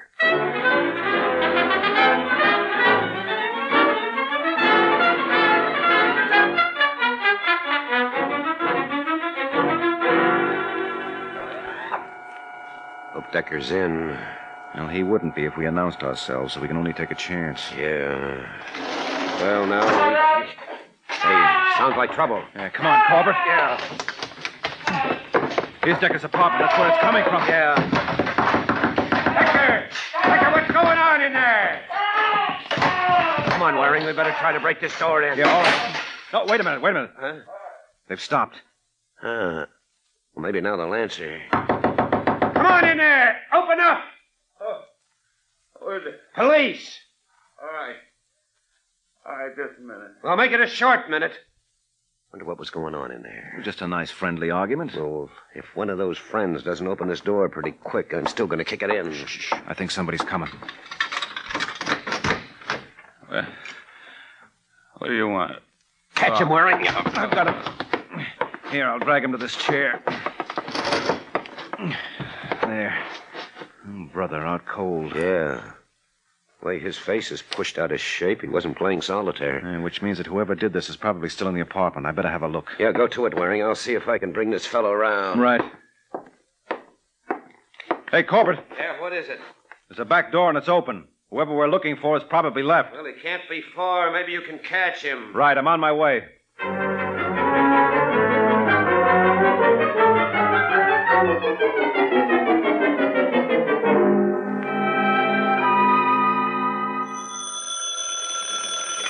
Homicide, Sergeant Corbin. Hello, Corbett. Waring, where in blazes are you? You've been gone 15 minutes. I went down the back way to the street. A fellow was just getting in a taxi, so I followed. Did he spot you? No, he went to the bus station on 34th and picked up a package from a baggage locker. Huh? Then he went down to Penn Station. He's eating now at a lunch stand in the station. I'm calling from a booth where I can watch him. Are you sure he's the guy we're after? Well, he was at Decker's. His left arm's in a sling. Seems to add up. Well, stick with him. I've got an ambulance here for Decker. They don't need me, so where do I find you? Public phone where the operator's on duty. Long Island side, Penn Station. Uh. Huh? If I'm not here, that means our friend finished his meal and shoved off. Well, don't worry, Waring. I'll be there before his coffee cools.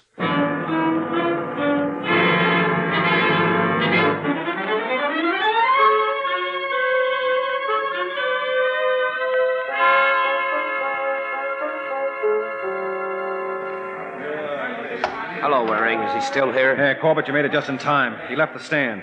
He's headed for the subway. Come on. Right. Yeah, there he is.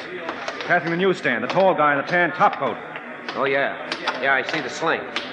What gets me, though, Waring, is how he could do the job on Decker with one arm out of commission. Well, I guess he can still hold a gun in his hand. That way he could keep Decker from fighting back and he could slap him around with his good arm. Uh, hey, going through the turnstile. Yeah, I thought he might. It's all right, I've got dimes ready. Let's hurry it up. We don't want him to hop a train that we can't catch. Right. All right, I put the dime in, Corbett. Go on through. Okay. Over here, Waring. These are the stairs he took. Yeah. Hey, there's a train on the platform. Come on, quick. You see him, Corbett? Yes, he's getting in the last car. Hurry it up, Waring. The doors are closing. All right. Come on. All right, Waring, I've got the door. Come on, get in, quick. Get in. Oh, that was close. Oh. Hey, now I see his face. I know that guy. Yeah? He's Ernie Crane. I questioned him on another case. Uh oh, he sees me. And he knows me. Look, he's pushing toward the back. That's all right. The doors are closed. He can't get out. He can get out the back door to the tracks. Yeah. He's opening it. Come on. Excuse me, please. Let me through here, please. Pardon me, please. Doggone it, he jumped at the train stop. Well, keep going before it picks up too much speed. I'm sorry, lady. I Let have him through to get here, through please. here. Pardon me. Come on, let's do it. Here, here we are, Waring, but we're going pretty fast. Well, I made Mrs. Everhart a promise, so I'm keeping it. So long, Corbett. Where?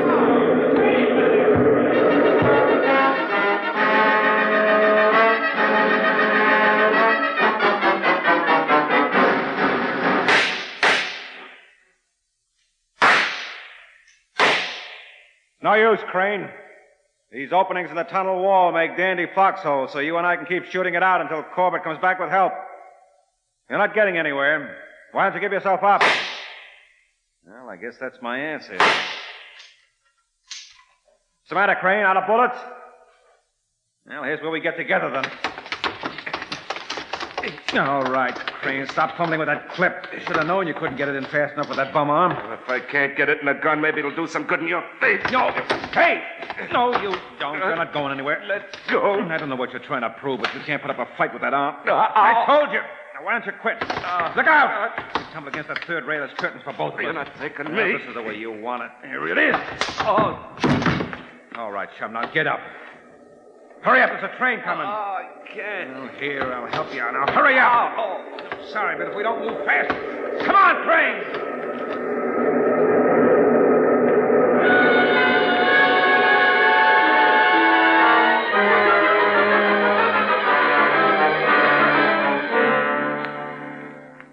And I uh, just managed to drag him out of the way in time, Corbett. Yeah, good that you did, Waring.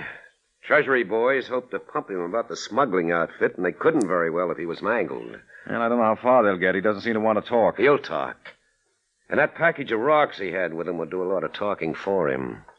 A couple of diamonds in there, the, the size of golf balls. Yeah, well, the main thing, as far as I'm concerned, is that I've proved Mrs. Eberhardt's story about the midnight visitor. Oh. Yeah, I'm calling her now to tell her the good news. Uh-huh. Hello? May I speak to Mrs. Eberhardt, please? What? Gwen. I see. All right, thanks. No, goodbye. Well, how do you like that? Well, seeing as how I'm not a mind reader, I wouldn't know. How do I like what wearing? That was a nurse. Mrs. Eberhard is unconscious. Huh? Yeah, seems she was beaten up this afternoon, too.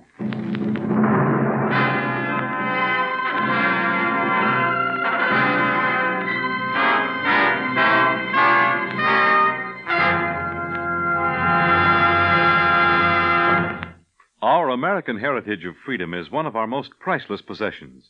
Over a large part of the world today, totalitarian government has done away with many of the liberties we have in our country. Indeed, with the whole list of freedom given us by our Bill of Rights. Keep democracy strong and our American heritage intact by being an active citizen. Serve on school boards, jury panels, and in the government of your community. Keep yourself informed about national and international affairs combat racial and religious prejudice and all attacks on our liberties from whatever source. Don't be a lazy American. Work for your freedoms. It's the only way to keep them working for you.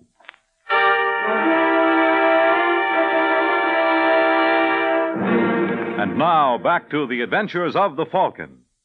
Half an hour has passed since Mike Waring learned that Mrs. Eberhardt was beaten unconscious. He's gone to see her, and now she opens her swollen eyes. Is that you, Mr. Waring? Yes, Mrs. Eberhardt. Now, don't try to talk yet. Oh, I want to talk.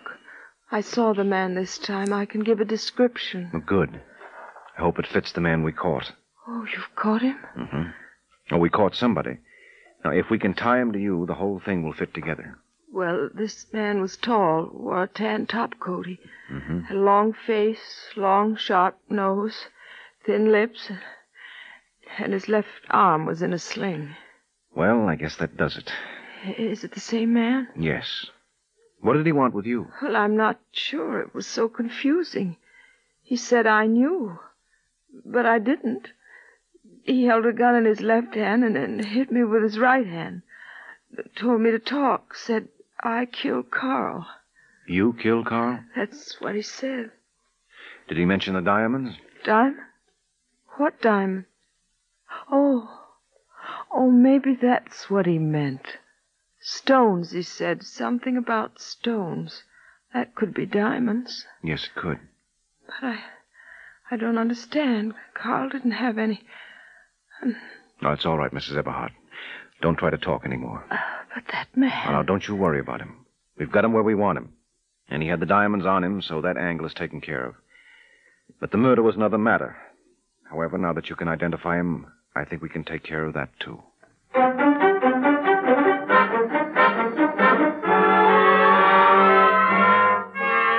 All right now, Crane, are you going to talk or aren't you?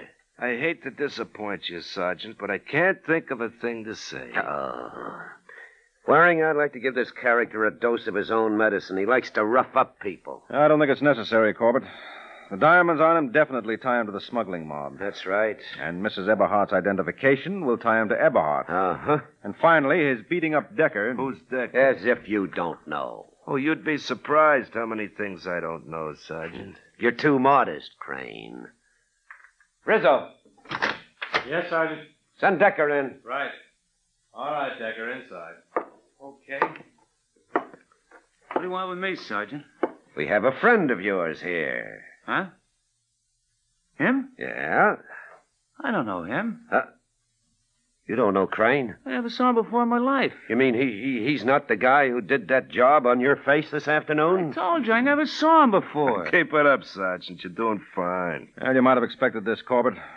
Decker's been denying any part in the jewel smuggling. Naturally, he's going to deny any tie up with Crane. Yeah.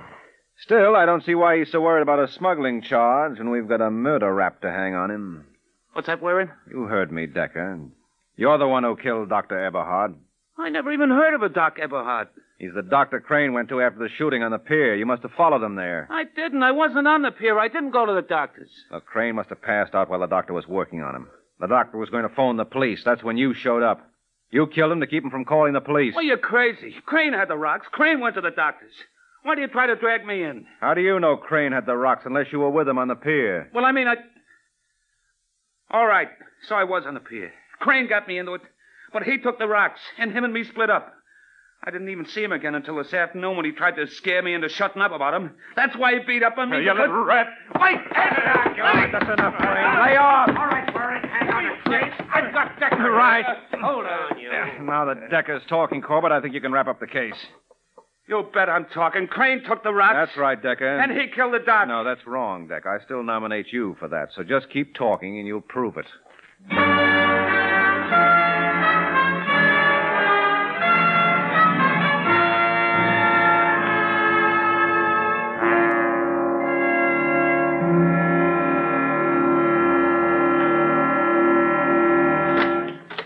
Well, hello. Oh, hello, Mr. Waring. Come in. Thank you.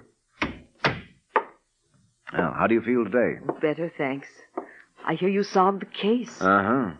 and I understand the man who attacked me wasn't the murderer. Oh, that's right. It wasn't Crane. It was his partner, Decker. But how did you know? Well, I was sure the murderer had the diamonds. Since Crane was looking for them, he obviously wasn't the murderer. I see. He thought you might have them, but uh, you couldn't tell him anything, or he wouldn't have had to try Decker. That meant you weren't the murderer. And that leaves Decker. That's right. Crane was able to go directly to the diamonds when he left Decker, so Decker must have told him where they were. Mm-hmm. Well, I, I don't know how to thank you for clearing this up, Mr. Waring. Yeah, you hired me to do a job. and I did it, that's all. And risked your life doing it. Don't minimize it. Would have been a bigger risk if I hadn't. what do you mean? If I hadn't cleared things up after the promises I made, Sergeant Corbett would have razzed the life out of me. Good night, Mrs. Eberhard.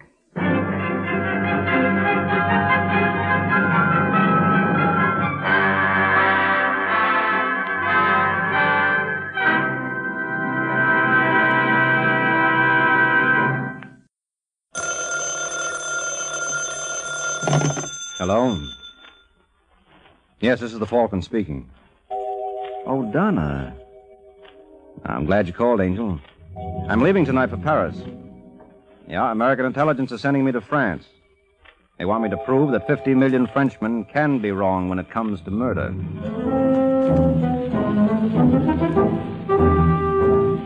Once again, the National Broadcasting Company brings you The Adventures of the Falcon, starring Les Damon. The transcribed adventures of the Falcon, dedicated to private investigators everywhere.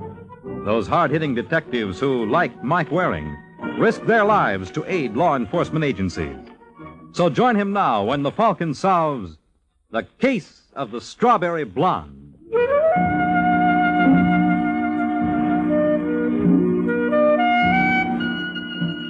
The boy who wrote April in Paris knew whereof he sung. And let me tell you, September in Paris isn't bad either. Maybe the chestnuts aren't in blossom, but no- Mother Nature still puts on a heck of a show. As Exhibit A, I give you Madeleine Buckman. Madeleine is a strawberry blonde sitting at the corner table at the Perigordine, the sidewalk cafe on the left bank. And judging by that pile of sauces in front of her, she's been sitting there for quite a spell. And suddenly her eyes light up. And you might think either the brandy is responsible or the man approaching her is her husband. And you'd be wrong on both counts. Charles, Darling, it's so good of you to meet me. Have you been waiting long? since when? I shall never forgive myself. I'm a beast. I would have been glad to wait for you for the rest of my life. I was so happy when you called this morning. Your husband did not suspect anything? Stephen, no. Good. I can't stand him, Charles. When will you permit me to divorce him? Uh, You know, Madeleine, if I had my way, it would be different. But for the best interests of the Communist Party. Party, the party, that's all I ever hear. What about me? Don't I count for something? Of course you do, darling. But the party always comes first. Naturally. We communists are fighting for our lives.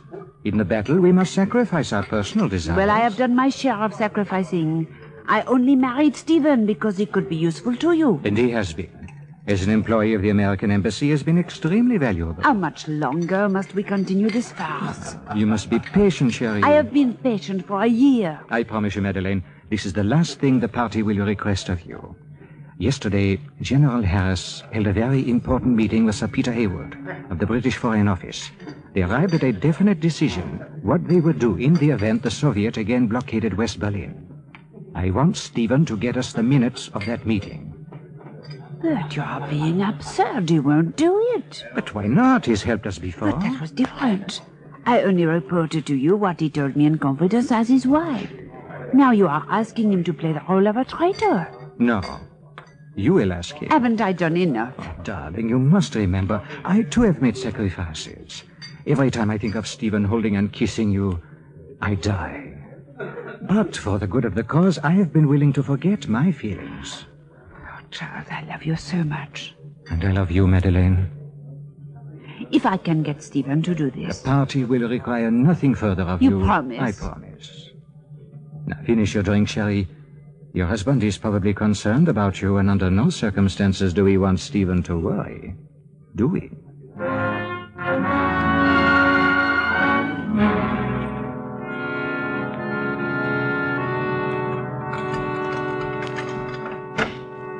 That you, Madeleine? oh, Stephen, you startled me. Oh, I'm sorry, honey. I, I didn't mean to. Here, let me help you with those packages. Merci. Oh, I have such a beastly headache. Oh, sit down, baby. I must have my eyes attended to. Would you like me to rub your forehead? No. Well, how about a couple of aspirin? No, no. Are you sure? You know they always. Will make- you stop treating me as a child? I know my own mind. Oh, I'm sorry, sweetie. I, I only Who meant. cares what you mean? Madeline. Madeline, Madeline, if you don't stop. Forgive Oh, me, Stephen. I am an evil tempered female. I don't know why you put up with me. Put up with you? I couldn't live without you. You know I'd do anything in the world to make you happy. Anything? Just name it. All right. General Harris had a, a conference yesterday with Sir Peter Haywood, no? How did you know that? It doesn't matter. I want the minutes of that meeting. What? I want to know, to the last comma, everything that transpired. Oh, if you're not the limit. For a second there, you had me going. I thought you were serious. I am. But that's classified material. That's why I need it. I am a communist. You're a what? I have been a member of the underground apparatus here for nine years. I don't believe it. You couldn't. Otherwise, you never would have fallen in love with me. I would have fallen in love with you no matter what you were, but uh, I can't Don't accept. be a fool. What about Charles Brissot? What about him? Well, he introduced us. Did he know about your political affiliations? He should, darling. He is the leader of our cell. Oh, if I'm not the world's prize chump. I always wanted what you saw in me. I take it then you will not do as I ask. No. All right, Stephen. Where are you going? Where do you think? No, I won't let you. I don't care what you are. I love you. Prove it. Get me the report. No, no, I can't do that. I refuse to argue with you, Stephen. If you change your mind, you can reach me at the Hotel Savoy. I won't change it. I don't care if. Madeline, come back here. Madeline!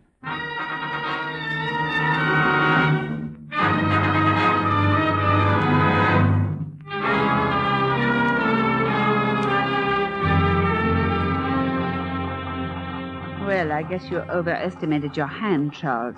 Did I? You felt certain that Steve would do as I requested? He will yet, darling. Give him time. Been almost a week. I'm not at all worried. Another day or two, and Stephen will come crawling. Listen, Charles. If he doesn't, can I secure a divorce? We will discuss that later. That's what you always say when I've done everything you requested. It was not my request. It was the party. But I have a right to expect something. Darling, I believe that's your temper. I don't care. Well, I do. Now be a good girl and answer it. Hello, hello. Madeline, Yes. how are you, honey? You don't know how I've missed you. I've been going out of my mind. Look, Stephen, we have been all through this. If you have nothing further to say. Madeline, I'll do it. What? If you want that report, I'll get it for You will? you. Yes. When can I see you? When you secure the report. I'll do it tonight. Can I just see you for a couple of minutes this afternoon? I thought I'd drop by. no, the there will be time for that later. Au revoir, Stephen. be. Madeline. Stephen? You know it was. Forgive me if I say I told you so. You know everything, don't you, Charles? Not quite, darling. But what I don't know, Stephen's report will supply. Suppose we drink to the success of his venture.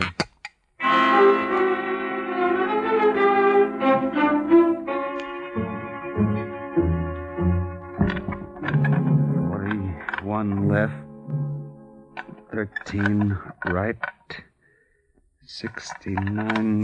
What the? Thought we might as well have a little light on the subject. What are you doing here? Well, isn't this the Trailways Bus Depot? That's not funny. No, but it's the best I could think up of on the spur of the moment. What's your excuse? I don't think I have to answer to you. I think you do. My name is Mike Waring. Mike Waring? Yes, maybe you better take a look at my credentials. Oh, you're, uh, you're with Army Intelligence. Mm-hmm. Now that we have me identified, who are you? Steve Buckman. Buckman? I'm the aide to the military attache. Oh, yeah. Now, what are you doing here at this hour? Well, I wanted to finish up some work I had left over. You always work like this? Huh? At the safe with a flashlight? Well, I I, uh, I know it seems funny. Funny is hardly the word. Are you a communist? Are you crazy? I asked you first. There's been a leak out of this office for almost a year. Well, I I, I don't know anything about it. What's in that safe? I have no idea. And why were you so anxious to get in there? You don't understand. No, I don't. Would you like to try briefing me? I swear, I've never done anything like this before. If it wasn't for Charles Brissot, I. Now, whoa, whoa, wait a minute. Who's Charles Brissot? He your contact? No. Then who was? What? Who do you pass on your information to? I don't pass it on to anyone. I... You were after the minutes of the meeting between General Harris and the British. How did you know that? We cooked it up just to flush you out. We figured the comrades would go for the report. I told you I'm not a communist. Then why did you do it? They they they offered me money. Who's this they you keep referring to? Huh?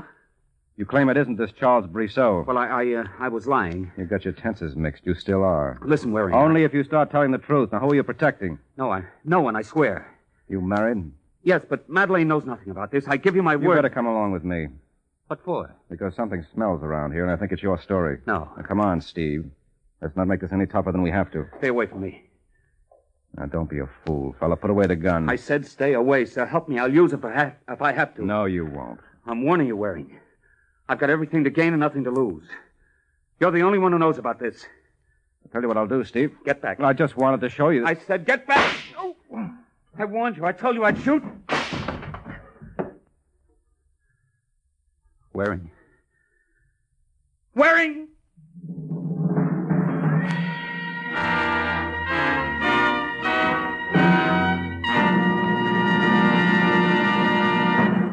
Some drivers like to travel at night because the highways are less crowded than in the daytime. Do you? If so, you're courting danger and should be extra careful. Although far fewer cars travel on the roads at night, the death rate per vehicle is four times greater at night than in the daytime. You may have the vision of an owl after dark, but your number may be up if you drive too fast or become involved in an accident with one of those drivers with extremely bad night vision. Avoid driving at night whenever possible, and at all times, drive as though your own life depends on it. It does.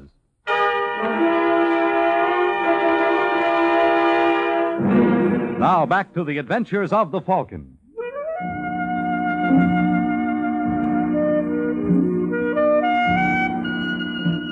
Well, like the man says, you pays your money and you take your choice. Either it was the luck of the Irish that saved me, or Steve Buckman didn't have his mind on his work. At any rate, that slug only creased my skull. The next thing I knew, I was on my hands and knees, and when I swiveled my head around, I found myself looking at two flat feet, neatly encased in black leather boots. When I raised my sights a little higher, I saw the blue pants and blue coat that completed the outfit. Yep, it was a gendarme. And like all Frenchmen, he was real polite. May I assist you, monsieur? Yes, you may indeed. Permit me. uh, Shall we try for the sofa? Why not? Oh. Eh. Oh, nothing like living dangerously. Well, uh, I think you will be comfortable here. Oh, thanks. I think we had better call a doctor. No, I think we had better not. But your head. It's still on, isn't it? May I inquire your name? Yes, Michael Waring. I'm attached to American intelligence. You'll find my credentials in my side pocket. This one? Yep. While you're at it, Lieutenant, uh, would you hand me a cigarette? Gladly. Merci. Tell me, how did you know I was here? A passerby heard a shot. He was good enough to inform us. Uh, you will not think me forward if I inquire exactly what transpired here? Oh, nothing worth talking about. Uh, monsieur is too modest. Would you happen to know the name of your assailant? Mm-mm. From the course of the bullet, one might think you were gazing directly at him. Uh, look, Lieutenant, I don't want to be obnoxious, but this doesn't concern you. I am delighted to have your assurance. Did you ever hear of a Charles Brissot? Was uh, Charles Brissot the one who attacked you? No. Then why are you so interested in him? Just curious. Is he a communist? What makes you ask that? Just a hunch. I may be permitted my doubts. If, as you say, Charles Brissot was not the one who attacked you, then I must press you for the name of the man who was. No, I'm sorry, Lieutenant. I can't tell you. You mean you will not? Never your way. I must remind you, monsieur, I represent the authority of France. Yes, but we're in the United States. Pardon? Well, our embassy here is considered American soil. A mere technicality. Nevertheless, I'm going to have to stand on it. I think you will regret that decision. I would not say goodbye, my friend. I have a feeling we will meet again. Au revoir, monsieur.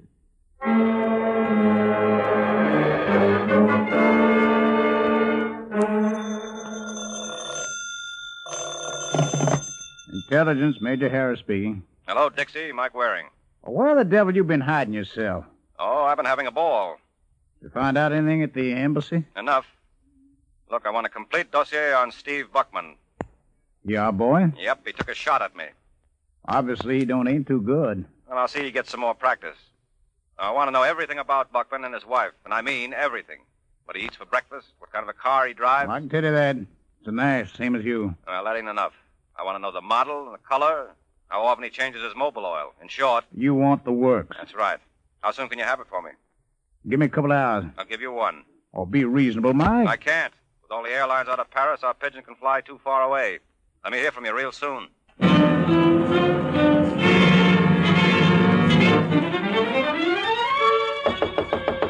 Madeline. Madeline, it's Stephen. Open up. Just a moment. Did you get it? Lock the door. Where's the report? I didn't get it. I told you not to come unless you. don't understand. I killed a man. What? He was an intelligence officer named Mike Waring. He caught me at the safe. Well, you cannot stay here. I don't intend to. I'm going to give myself up. You are going to. I just wanted to say goodbye and tell you I love you more than anything else in the world. But you have no hesitation about involving me. Oh, you don't think I'd do that? How can you keep me out? I'll manage somehow. And what about Charles? Leave Mr. Brousseau to me. But we are equally involved. Just leave that to me. Be good to yourself, honey. No, no, no, wait. Stephen, you must not give yourself up. How do you know you killed this Michael Waring? Madeline, he was lying on the that floor. That means nothing. He... And did you feel his pulse? No. Well, there you are. For all you know, he may still be alive. I want you to stay here until I find out. You're not going over to see Charles. Of course not. You can depend on me. Just be patient, darling. I shall return as quickly as I can.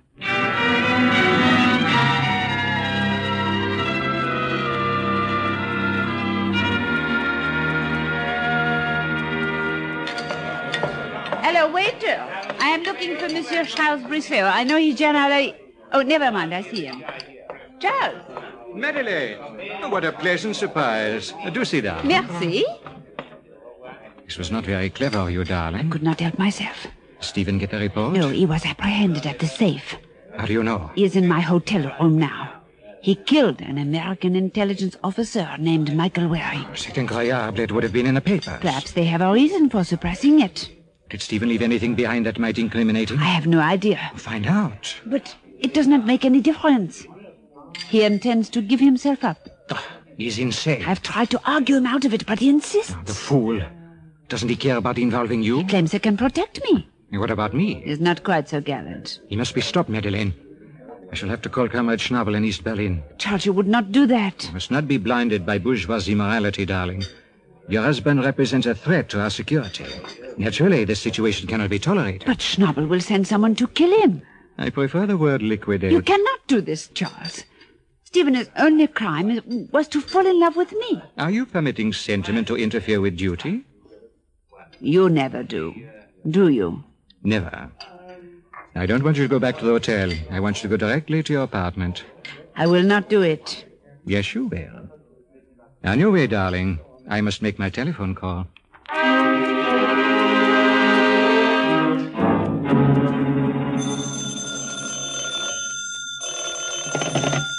Hello? I would like very much to speak with Herr Eric Schnabel, please. Who is this? Charles Brissot. Oh, how are you, comrade? Excellent. Any new uh, conquests, eh? My dear Schnabel, my prowess with women has been greatly exaggerated. Ah, Brissot, you sly one. Uh, how are things in Paris? At the moment, not too well. We've had a little uh, unpleasantness. Something serious? Nothing your department cannot take care of adequately. How many men will you need? One should be sufficient. What are his instructions? I uh, prefer to give them to him personally. Will you be kind enough to have him report directly to me at my apartment? You have the address? Naturally. I will look over my files and send the best available man to you on the first flight to Paris. Dankeschön. I know whoever you choose will be more than satisfactory. Auf Wiedersehen, comrade.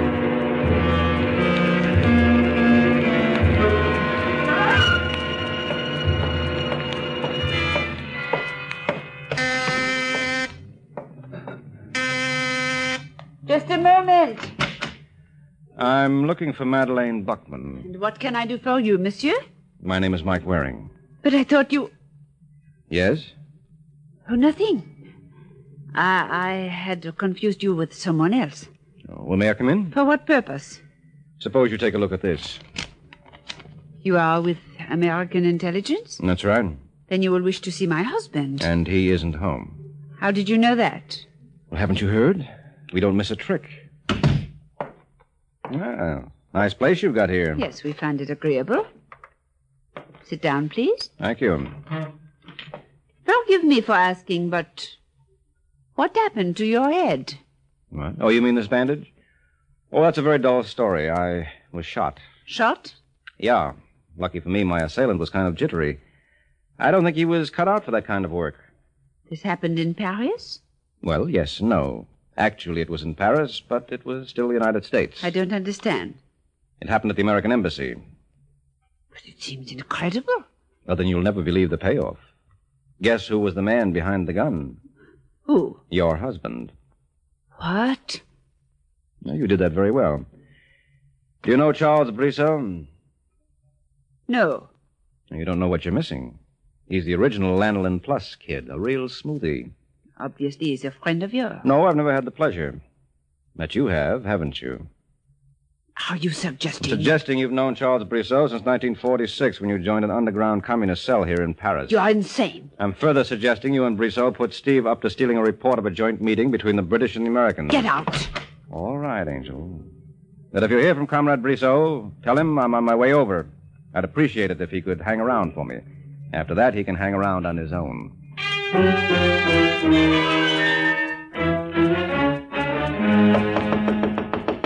Just a moment. Yes? Hi, Charlie. You busy? Who are you? I'm not fussy. I'll answer to anything. Oh, of course. You're one of Schnabel's boys. Who? Eric Schnabel. Never heard of the man. I admire your discretion, comrade. Come in. Thanks. Well, I did not expect an American. Well, it takes all kinds to make a world. How true. Uh, care for a drink? No, I never touch the stuff. Perhaps a cigarette, then. Now you've got yourself a customer.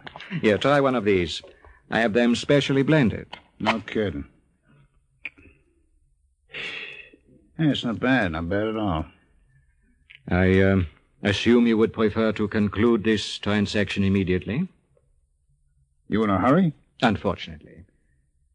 There is a man named Stephen Buckman in Suite 4A of the Savoy. I should like you to uh, pick him up. Steve Buckman, eh? Yes, but uh, I do not wish him killed there. In fact, I prefer that his death appear uh, an accident. Uh huh. Well, how would you handle it? Well, you are the expert. Oh, no, that's okay. I don't mind listening to amateurs. Every once in a while, you pick up a pretty good idea. well, uh, if you could arrange for it to look as though he jumped off one of the bridges into the Seine. Uh-uh, that's too tricky. You never know who's going to be watching. Then, uh, perhaps an automobile accident. Suppose he was struck by a car. Oh, you disappoint me, Charlie. You start getting fancy. You're going to louse yourself up but good. Personally, I like to keep it simple. You know what I mean? No. Well, let me demonstrate. Now make believe you're my pigeon. What are you doing with that gun? You made a couple of mistakes, Charlie. First of all, my name is Hank Lewis, and your uh, French novel didn't send me around. What? And your ideas how a torpedo should operate are ridiculous. Put away that gun. Oh, I just want to prove my point. Are you going to. You see what I mean? Why go to all the trouble when a couple of these will take care of everything? Uh, like I always say, you gotta keep it simple.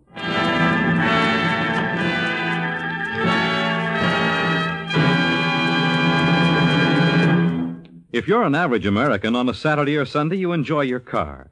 You take a short drive or a long trip. And if you use your automobile a lot on weekends, you have a good idea how many millions of cars pour out onto the highways on Saturdays and Sundays. That's one reason why the traffic death toll is so high and why the utmost caution is needed in weekend driving more than at any other time.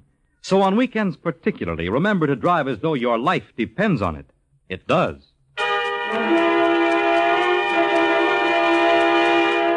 And now back to the adventures of the Falcon.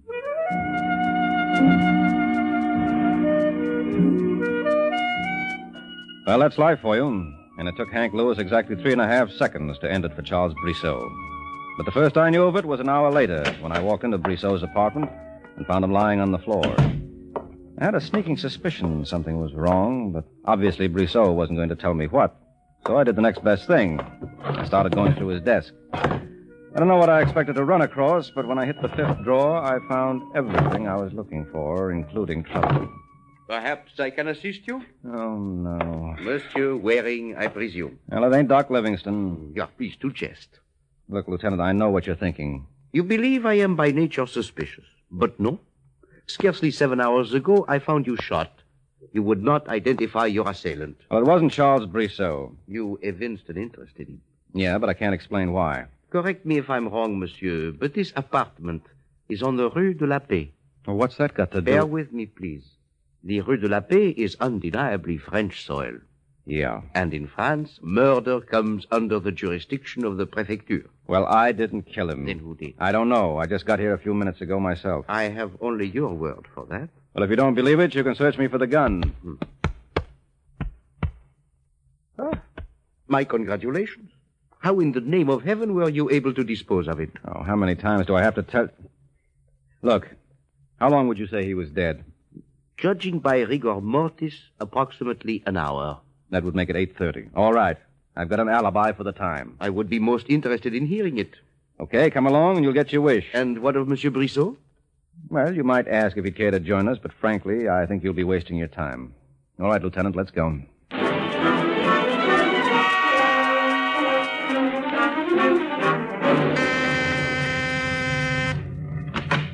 Yes?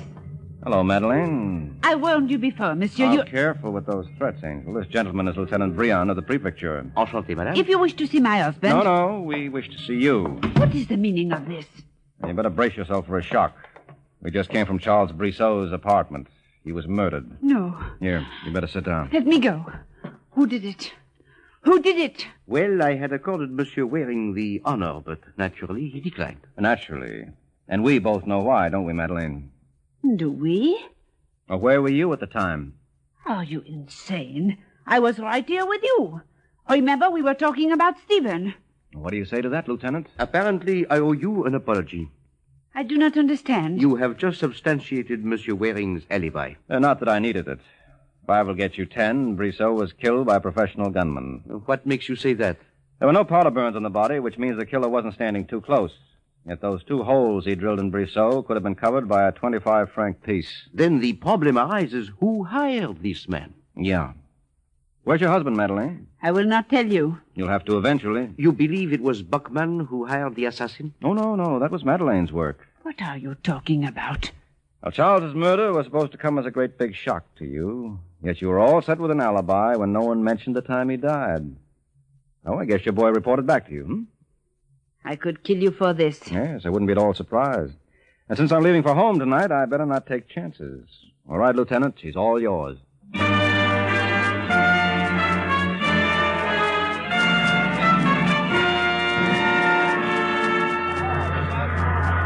I must confess, Waring, I really hate to see you go. I can't imagine why, Lieutenant. For the most obvious reason. When I report to my superior in the morning, I would like to know a little more about this case. Well, you picked up that pro gunman, Hank Lewis. Most assuredly. Well, he should have been able to fill in all the gory details. Yes, but what he cannot tell us was Madeleine Buckman's motive. I thought she was in love with Brissot. Well, sure, but she finally stopped deluding herself that she meant anything to him. It's the old, old story of the woman's scorn. It seems such a pity. He was so successful with the weaker sex. Mm-hmm. Well, I guess it just proves one thing. When you're a ladies' man, as Brissot was, you've got to expect someday to run across a lady killer. Au revoir, Lieutenant.